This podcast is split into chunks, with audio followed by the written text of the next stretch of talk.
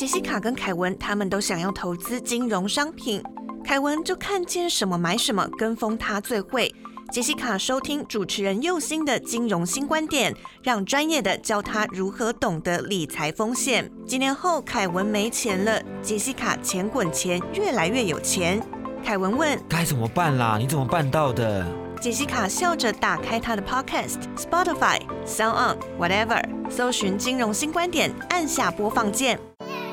教你当个聪明的金融消费者，养成正确的理财习惯，听佑星的金融新观点，一起学习怎么守护自己的宝藏。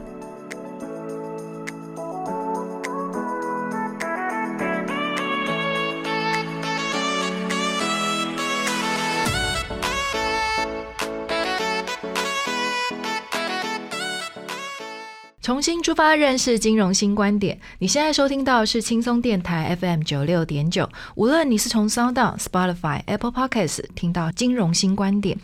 请顺手帮我点订阅，才可以在第一时间知道节目新动向。另外，本节目由轻松电台制作，每周六下午5点到6点，下载 APP Hive Channel， 搜寻轻松电台，或是你调频到 FM96.9， 基隆与部分大台北地区都可以收听到我的节目哦。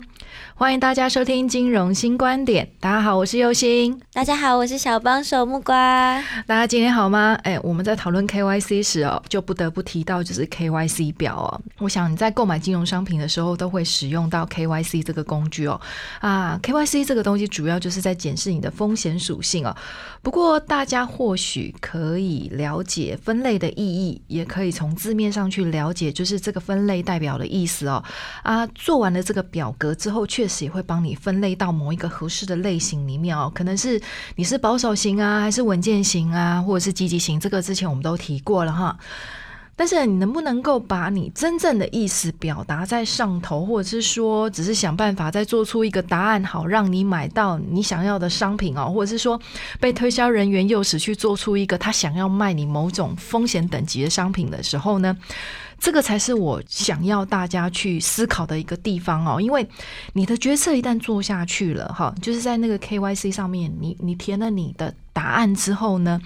你的决策一旦做下去，你也签了名，事后如果发生事情了，你是没有办法推说你不懂哦。好，所以这个是我必须要跟大家讲的。这个工具在使用的时候，其实在购买金融商品是具有一定的参考价值，它也必须要用这个你所做出来这个 KYC 表去平衡它只能卖你给你什么样的商品。好，那依据这样子的一个风险区间卖你的商品呢，你买了，那接下来你就是要风险自负了，你不能讲说别人都没有讲清楚哦。好，那所以在这里呢，我想要带大家来感觉一下哈 ，KYC 是透过什么样的问项来决定你的风险类型哦。那因为大家可能都觉得这个问项到底有什么好感觉的哦，那其实里面有很多学问哦。所以我从市面上的 KYC 表格里面呢，选出一个比较容易了解的版本哦，然后挑出其中的2-3题哈，来让大家来感受一下常听到的 KYC 我是怎么去解读这一件事情的哈。然后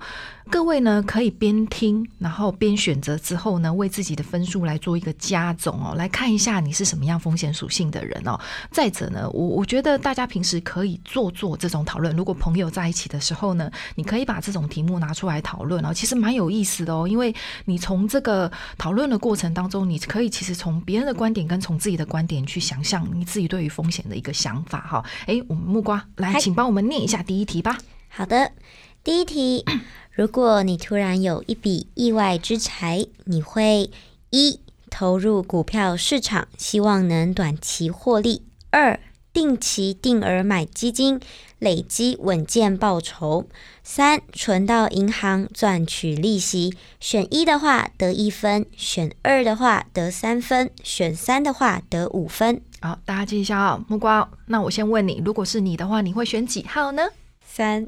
好，你会选3哈。果然是个非常保守的人哈。不过呢，其实从这个问项，我会觉得，这个问的方式并不是很 OK 哈。因为你的意外之财到底是什么样的意外之财？是中乐透来的，还是突然继承一笔姑妈的遗产？这个意外之财其实有很多种的来源，但就我来讲，像我这种没有偏财运，要努力工作的人呢，好，我的意外之财可能就是投资的获利，或者是公司的分红奖金。哦，所以其实我觉得在这个意外之财的时候，你不只是看意外之财这四个字哦，你要去仔细的思考一下哈。如果你真的是拿意外之财来投资的话，那这个意外之财你是到底是从哪里来的哈？那当然，如果我是在填写 KYC 的时候，我会选择选项一。为什么？因为投资对我来讲，主要的目的是在确保资产的完整性，所以呢，稳健保守是最好的策略。不过呢，既然是意外之财的话，那这笔金额的多跟少不会影响我资产配置的一个最终的结果啊。好，那我是不是就可以来选择我平常不敢下手的高获利高风险型商品？因为我觉得损失了也不会觉得很可惜啊。好，但是其实在我心里面还有更好的方式。究竟是什么呢？花钱去学习，去做我平常舍不得花钱的享受。花钱学习可以让我的能力更好，或者是说我的投资的眼光更精准，或减少风险哈。然后做奢侈的享受来自于我会很想了解，那些提供顶级服务跟商品的人究竟到底有什么撇步，愿意让大家花钱去享受，对不对？好，所以这是我的观点。如果我意外之财的话，我通常会去做这样子的一个选择哈。不嘛，我就去投资高风险的商品。不嘛，我就拿来享受，因为我会很想要知道，你凭什么收我这么多钱？我去吃一个牛排，对不对？啊，不就是把它煎熟而已。为什么你有的人一克牛排，我可能在夜市吃100多块，但是我上餐厅吃可能一克要3-4千块，这个差别到底在哪里？我会很想要知道。所以我有意外之财的时候，我会想要去吃看看3-4千块、5-6千块，甚至1万块钱一克的牛排到底是什么滋味。那个体会可以让我心里面有很多的感触，是不是可以应用在我的生活里面？我有没有这个能力可以去做一件事情是大家愿意付1万块钱给我的？对不对？好，来第二题。好，来到了第二题。第二题呢是投资时你比较在意哪一个部分呢？一，在意获利的部分；二，重视投资组合整体表现；三，损失获利都会关心，但比较在意损失的部分。选一的话得1分，选2的话得3分，选3的话得5分。这个问题其实也是需要好好思考的问题哦。但是我会把这个问题再做一个范围的限缩哦。如果作为一个长期投资的话，就损益的发生，你会在乎哪个部分？如果是这个问题的话，我觉得只有一个标准答案，就是2。你会在乎获利，也会在乎损失，但是更在乎整体的投资组合的表现跟效果，因为只有这样子你才能够去做一个细部的调整，而不是只有专注在某一只个股或者商品里面。那这样子才是确保你整个资产的唯一的一个方式哦。这个也是不断的会再回到你为何要做资产配置的源头去思考，这个就是我们常讲的初衷。对啊，所以其实你看到问题的时候，不是只有去回答表面上的问题，而是你要更深入的去问你自己，这个东西是不是还要再区分的更细致一点，对不对？好，来第三题。第三题，你在做投资决策时，最重要的考量是什么呢？一，获取高报酬；2，稳定增长；3，保本投资。选1的话得1分，选2的话得3分，选3的话得5分。我个人觉得这个问题要分两个部分来问会比较 OK 哈。那一个部分是你为何要做这个投资，一个部分是你做投资决策时最重要的考量是什么。那为什么必须要分这两个层次去思考这个问题呢？第一个层次的问题就是你为何要做这个投资，这个部分就是要讨论你的钱从哪里来，有多少钱，你希望拿这个钱去做什么用，然后才会照这个问题去延伸，你的这个投资决策会以什么目标为最重要的考量。好，你才能去选择，就是说我的这个投资是要拿来获取高报酬，还是要拿来保本的用途。好，所以你看看这三个问题哦，感觉上都很简单，对不对？可是其实你要思考的内容其实相当的多。好，我们先休息一下，稍后我们再回来看一下这个答案到底是什么。您现在收听的是轻松广播电台 Chillax Radio， 欢迎回到现场。当然啦，就我个人认为，在做投资的属性分析的时候呢，像前面这样子三项的问题真的就太少了哈。你看光从一个小问题里面我衍生出来非常多的 OS 哈啊，不过既然是参考某个金融机构的版本哈，那这个就是我带大家来感觉，我们不是要来挑战他们问的好不好，重点是拿这个问项来问问自己，你的选择是什么，你会怎么选择以及下决策哈，这个才是能够真正帮助到你自己的地方哦。好，那刚才我们的那些就是问项呢，因为有分数可以做加总嘛，那加起来的分数多寡不是你可以换糖吃，而是这个分数呢可以代换成风险等级，分数越高代表可以承受的风险能力越高，那反过来就是分数越低就是你就是越保守。所以呢这个选择的分数加总之后呢，如果你的分数是在13分以上的就是保守型的投资人。那木瓜来帮我们念一下，保守型的投资人大概是什么样的一个类型的人？保守型的投资人呢，他们的特色就是对于风险的承受度比较低，比较偏向于保本型的投资，比较适合的商品呢，可能投资的组合会选择波动度比较小的产品，政府债券型的基金，有固定配息的收益型债券基金，投资股票上呢，股价波动小，有稳定现金配息的这个股票呢，是比较适合这个类型的投资人的哦。嗯，对，这个只是一个建议而已哦。这个是一般市场上面，可能你在做到这个风险等级的时候呢，金融服务业会给你的建议。但是原则上，我个人还是觉得就是说，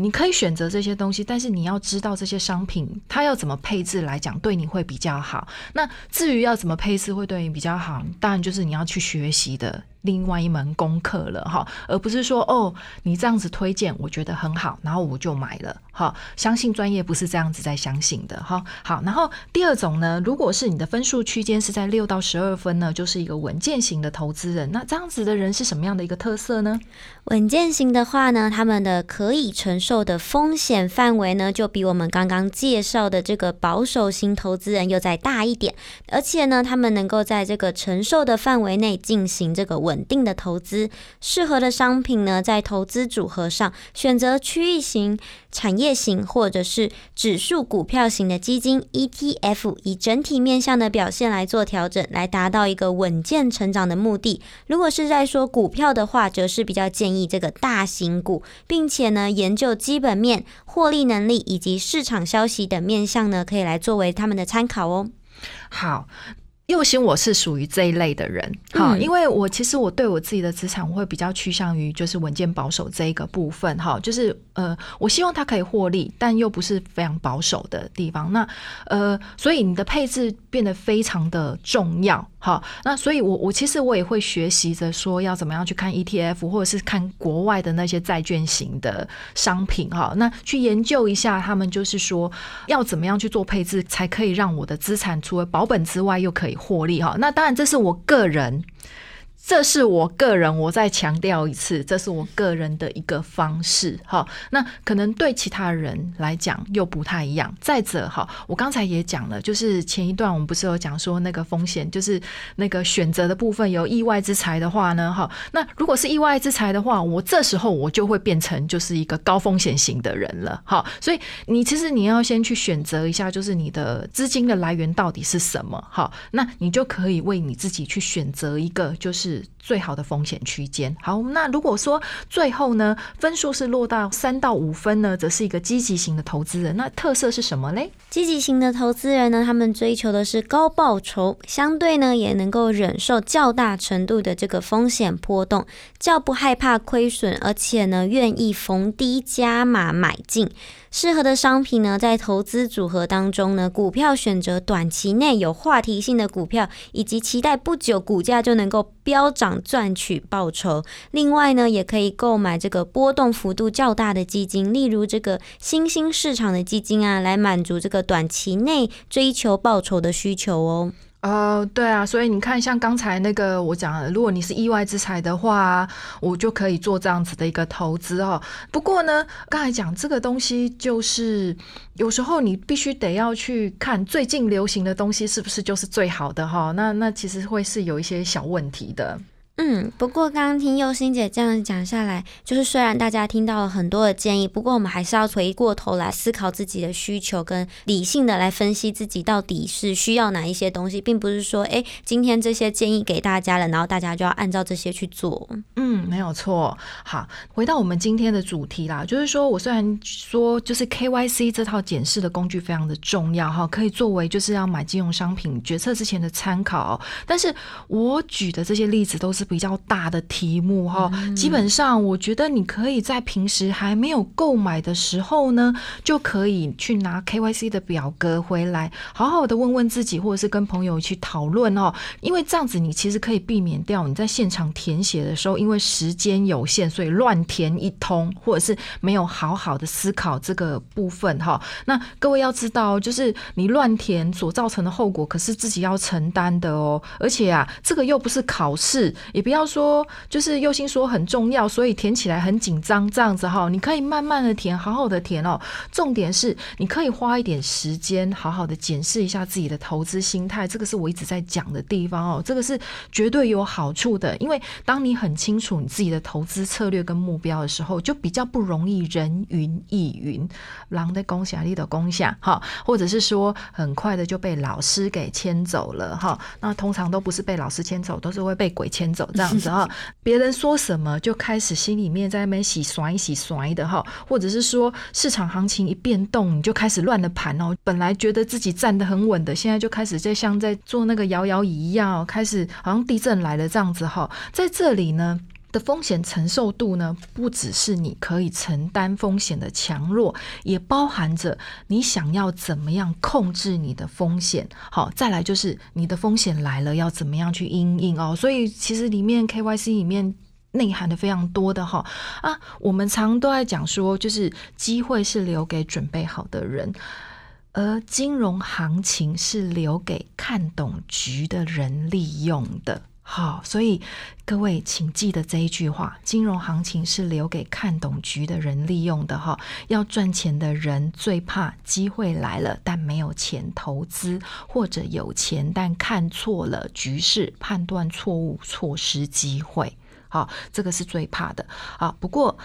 在金融市场里面涨跌是常态，就和人生是一样的哦。你有了准备，但还是会碰上无常哦。那世界上的局势是会不断的变动的哦。就譬如说黑天鹅，本来以前是一个甲子才出现，可是现在是每10年就变动一次，甚至已经缩短到5年的频率了哈。那我们很有可能就会在这个黑天鹅的局势里面去被打败了，或者是产生损失哦。不过呢，你是要选择能够快速的恢复呢，还是说就此被打败，就此一蹶不振哦？这是个人的选择哦。那我们常在讲说，三分天注定，七分靠打拼。好，这个不是在唱歌哦。我们不只在打拼，也要从注定里面去学习，避免落入人生宿命的悲苦。好，那佑心我比较相信的是说，你自己的人生好坏是自己走出来的，而且我希望就是说分享给大家，就是说其实我是很乐于去学习，让我自己怎么越来越好。好，那即使遇到了困难，仍然可以在好的环境里面学习哦。这是我希望可以跟大家分享的一个地方。好，来祝福大家，欢迎你跟佑心一起重新出发，认识金融新观点。记得订阅本节目，你可以从 SoundOn、Apple Podcast 还是 Spotify 收听到金融新观点。请跟着佑心从最细微的地方建立正确的金融观念及行为。另外，如果你是透过广播收听到佑心我的节目，记得脸书搜寻轻松电台并按赞，随时追踪节目新动向。